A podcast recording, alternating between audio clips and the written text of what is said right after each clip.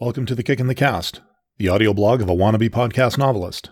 My name's Chris, and this is episode 29.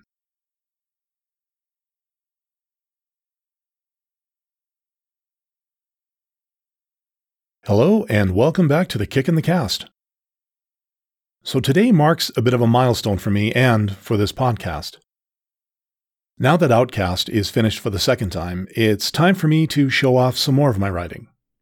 So for the next two weeks, I'll be taking a break from Dallin's world and instead diving into someone else's. When I first started this version of The Kick in the Cast, I gave a shout out to Chris Lester, a very successful author and podcaster who's built an incredible world of magic, technology, and a liberal dash of the supernatural. Now, in a lot of cases, such a blend is chaotic to say the least. But Chris has sculpted a wonderful world that sits right in the middle of the Venn diagram. At the core of it all, the aspects of his world are mere devices from which he draws to create incredible stories of individuals. I've been a fan of his for years, and when I was working up the courage to start this project, I looked a lot to his format to try and find out how I was going to present this show. I love the world of Metamor City, and love even more that he's invited people to come in and play once in a while. Years ago, I submitted a story as part of a fan fiction invite. It wasn't really a contest. I lost track of the show for a while after submitting it due to life being, well, life. Imagine my shock when I picked the show back up to find out he'd not only accepted my story, but read it online. I felt stupid for having missed the episode when it actually dropped. Since then, I've been working on a sequel to that story, but it's turned into something a lot bigger. It's still in the works, and like I did with Outcast, I pulled this story out and gave it a once over and made a few changes. It was mostly to strengthen the main character's motivation and to help justify his ultimate decision. So, for the next two weeks, I'm going to be airing the two part audio version of Rebirth, my first Metamor City fanfiction. For the sake of time, I'm not going to delve too much into the world of Metamor in general here, but if you have any questions about it, I'll gladly do my best to answer them on a future episode. But I'd also highly recommend that you go check out Chris's world over at The Raven and the Writing Desk and at metamorcity.com. But for now, let's get into part one of Rebirth.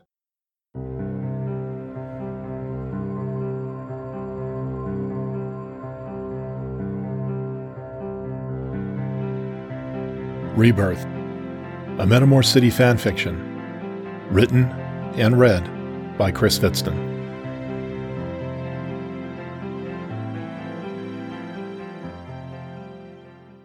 Friday, March 7th, 2006, Christos Reckoning, 8:30 p.m.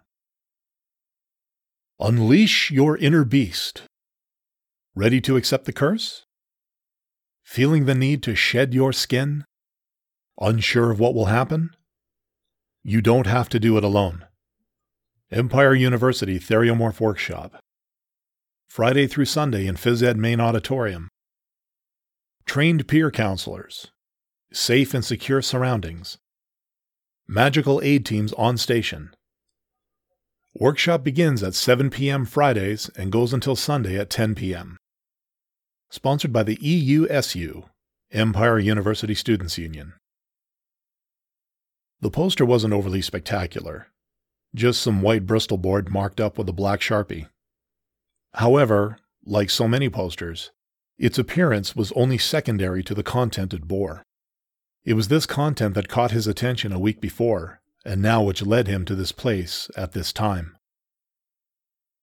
Carl McAllister pushed open the door of the phys ed building and slowly stepped inside.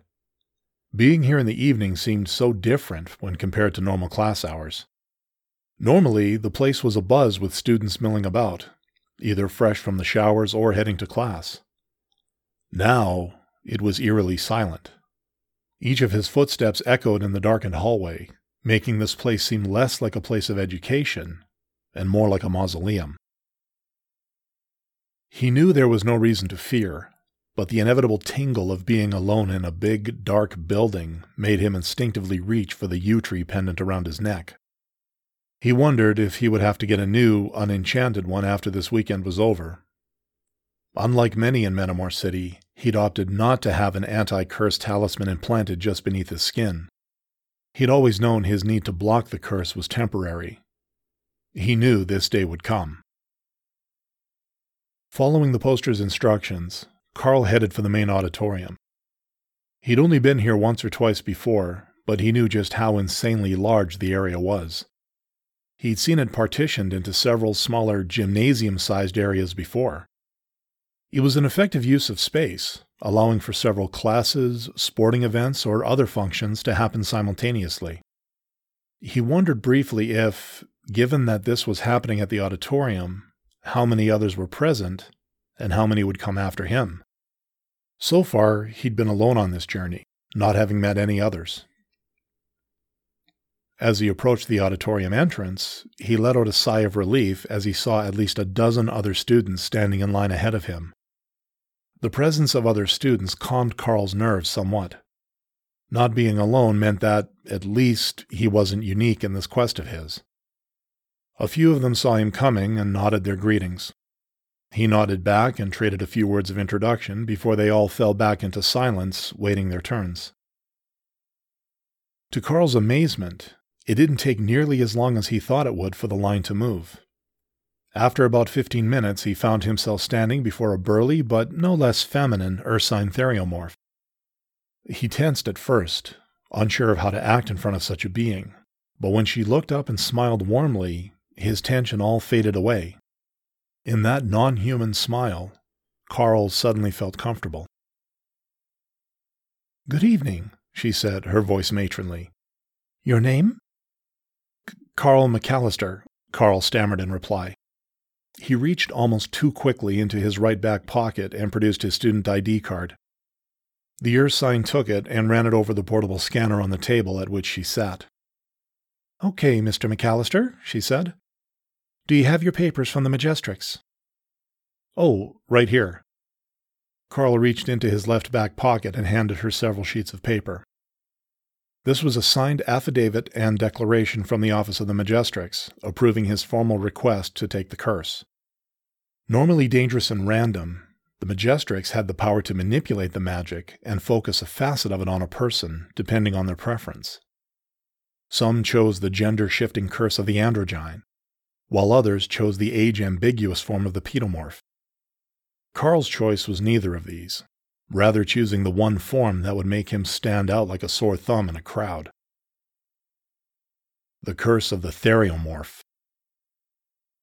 The Ursine reviewed the document briefly, making sure it was legitimate and that everything was indeed in order. Okay, Mr. McAllister, she said after a moment. Everything looks good here, except. Except? Well, she said, the form's a bit dated. It's almost a year old. Oh, that, said Carl with a nervous chuckle. I actually put in my application just before I started here. He rubbed the back of his neck. Just took some time to, you know. The Ursine smiled and chuckled. I understand, hun, she said sweetly. It's easy to apply, but not so easy to go through with it. She tapped a few keys on her computer to which the scanner was attached. Moments later, she wrote B13 on a piece of paper. Here you are, she said, handing it to him. Just head on in and follow the signs. Thank you, Carl said. He took the paper and proceeded past the earth sign and into the auditorium. The moment he crossed the threshold, he instantly felt like a rat dropped into a maze. Even after the first left turn, he was surprised to see that there were no openings in the walls. Given the lineup he'd been in earlier and the fact that the workshop ran all weekend, he figured he would have seen some indication of where everyone was. Yet, he saw nothing but pages with arrows drawn on them, showing him where to go. Finally, after feeling like he'd been going in circles for an eternity, he spotted an opening in the wall. Next to the opening, a sheet of paper hung with B13 written on it. Finally, he said softly as he stepped inside. In the time it took him to make it here, his initial resolve to go through with this was beginning to falter. Again. Now that he finally arrived, his growing anxiety faded once more. This was further than he'd come in the past, and he told himself there would be no turning back now. Tonight, he would finish this. Tonight, he would start over. A sound from behind him caused Carl to turn quickly. His eyes widened first in shock, then in understanding as the opening through which he'd come slowly closed. That explained why he hadn't seen any of his predecessors during his journey here. They'd already found their rooms. He wondered briefly if the signs that led him here were changing as well. of course they were, weren't they? It only made sense, after all. Magic doors, magic signs. He grasped his pendant tightly once more, long since ingrained instincts guiding him. Carl watched until the door finally closed, effectively sealing him in this room. He lessened the grip on his pendant and turned back to the rest of the room. It was furnished simply enough a cot, nightstand, two chairs, and a full length mirror attached to one of the walls. He also noticed a gray tank top and matching shorts on the cot. Curious, he picked up the shorts. There wasn't anything overly spectacular about them until he tried to stretch them. To his surprise, the material in his hands was impossibly resilient, stretching easily as far as his arms could pull them. When he released them, they snapped back to their original shape. Understanding dawned on him right then as to the clothing's purpose. Depending on the shape one took as a theriomorph, normal clothing could potentially injure someone. Quickly, Carl stripped off his shoes, socks, jeans, and underwear and donned the shorts.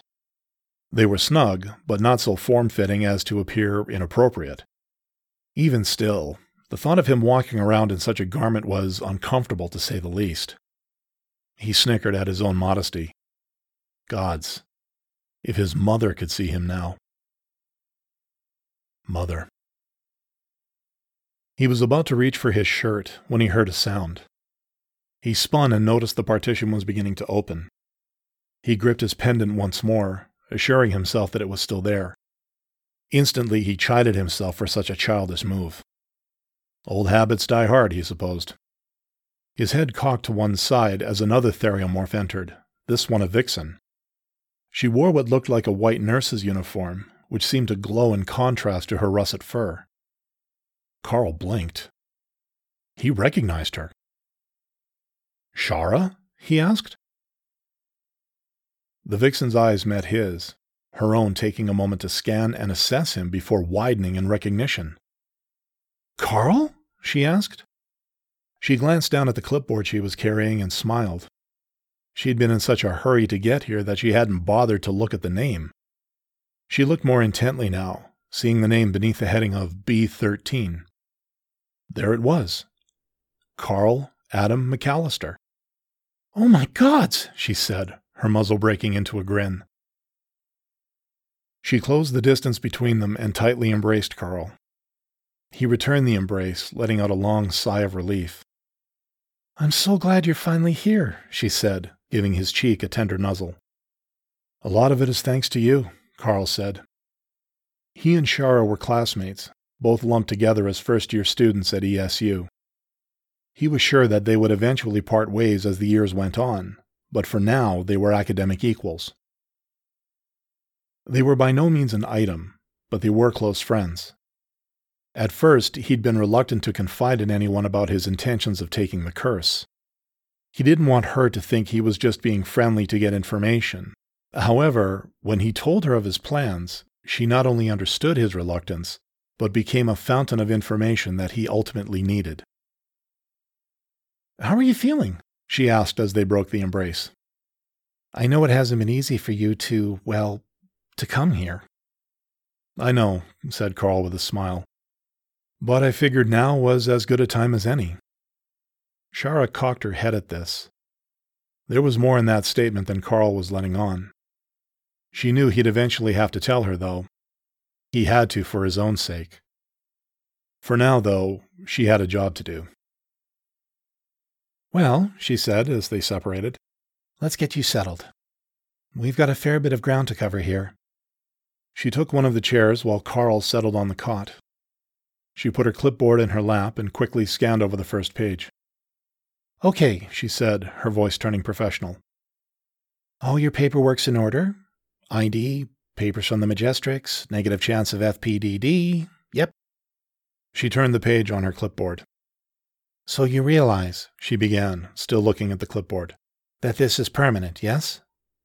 There's no potion or magical remedy that can reverse the curse once it's taken hold. She pointed to his pendant. Once you take that off and the curse takes you, that's it. Carl snickered nervously. You make it sound so ominous, he said. Maybe, Shara continued. But consider this. You've had the blessing of the Majestrix for seven months. At any time, you could have slipped that pendant off and gotten it over with. Right. So why haven't you? I. The importance of her question hit Carl with the force of a troll's club.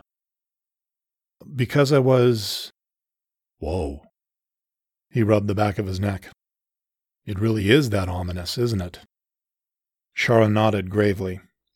You'd be amazed at how many people regret taking the curse the moment they look in the mirror. She gestured to the mirror on the wall. Some cry, some scream, and some even get violent. She shuddered. That's why this workshop exists. We're not here to talk anyone into or out of taking the curse, but to help them make their own informed, definite choice. Even then? Carl asked. Do you still get.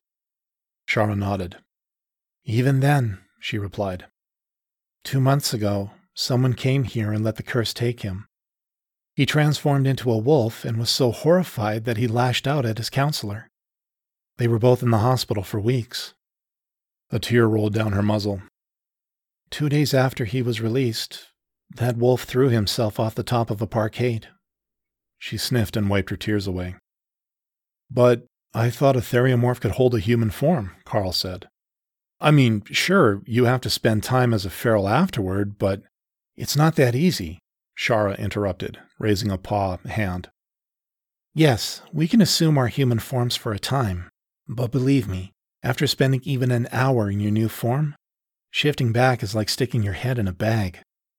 She noted Carl's puzzled look.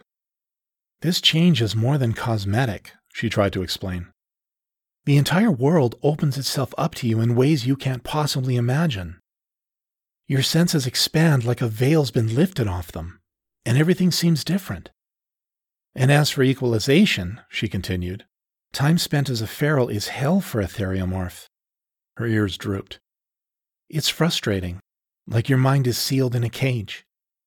You can understand everything that's going on around you, and even understand what people say to you, but you have no way to respond.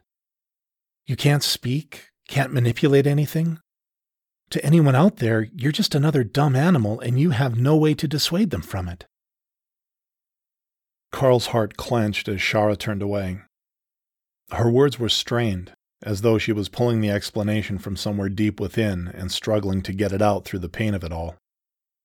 Gods, he didn't want to hurt her, even if he needed to hear what she had to say. He reached across and placed his hand on her knee. She looked up at him and regarded his pained expression. I'm sorry, she said after a few calming breaths. Having to pay the magic toll is uncomfortable for us. It's humiliating, turning into something even less human than we already are. Some people are okay with it and supportive when we have to change like that, but most aren't. Shapeshifting demons from the gods of shadow, Carl said. Shara's ears perked up at the cadence of his words. Something I heard, he explained. I never believed it, but I heard it enough growing up. I, that is, I hope I never made you feel that I was like that, Shara. The vixen looked at him and smiled. No, she said, and for that I'm grateful. Carl nodded and reclined back on the cot. For a moment, Shara missed the feeling of his hand on her. But you can see now just how important it is that you understand what all this entails. Carl nodded. Does it hurt? he asked. The change. Is it painful? Shara thought for a moment. Not really, she said. Think of it like going to the dentist. They shoot you full of Novocaine, and even though your brain is screaming that you should be feeling pain, your nerves don't register it. That's why so many people tend to sleep through their first transformation. Psychologically, it can be a bit more than disturbing to watch your body change and not really feel it. That explained the cot to Carl. He wondered briefly if he should have brought something to help him sleep if it came to that. Of course, with Shara here, perhaps it wouldn't be so bad. He trusted her, both as a counselor and as a friend. If he'd been given the choice of who to be there with him when he finally changed, it would have been her. What was it like for you? he asked, immediately regretting the question. I'm sorry, he began to say. I didn't mean to. It's all right, Shara interrupted. Her tone of voice told him he hadn't crossed that line, but had come damned close. Both my parents are theriomorphs, foxes like me. I took the curse when I was only six. She smiled wistfully. I was so excited when they told me I could. I wanted to be like them so badly, Carl. I mean, it always felt strange, being a human with foxes for parents. I mean, no one ever made fun of me to my face, but for the longest time I just felt, well, like I disappointed them somehow. Disappointed? I thought I was a freak, she said, looking away. I thought I should have been born a fox, and it wasn't until Mom sat me down one night and explained the curse to me that I understood. She and I spent hours talking about what it was like, the pros and cons of being a theriomorph, and that it was my choice whether or not to take the curse. Wow, said Carl. He felt a slight pang in his heart as Shara told her story. He envisioned her as a human child, sitting on her Vulpine mother's knee as she doted over the little girl. He could almost feel the love in Shara's words as she spoke, which made his heart tighten even more. So, were they there when? Shara nodded. Mom and Dad stayed with me the whole night. As much as I wanted to be like them, it was still terrifying watching my body change. She shuddered as she recalled that night. I don't remember any pain, though, she said.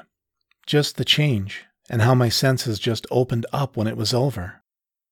A tear came to her eye. They said how proud they were of me afterward, and I could feel the truth in their words, Carl. I could feel their love for me. She let out a short laugh as she wiped away her tears and sniffled again. Gods, she said. I shouldn't be crying this much. This is about you, Carl, not me. Yeah. His voice was suddenly flat, causing Shara to snap out of her revelry. She leaned towards him, placing a hand on his knee like he'd done to her before. There was a long, pregnant silence between the two before Carl finally let out a long breath. I don't know if I'm cut out for this, he said.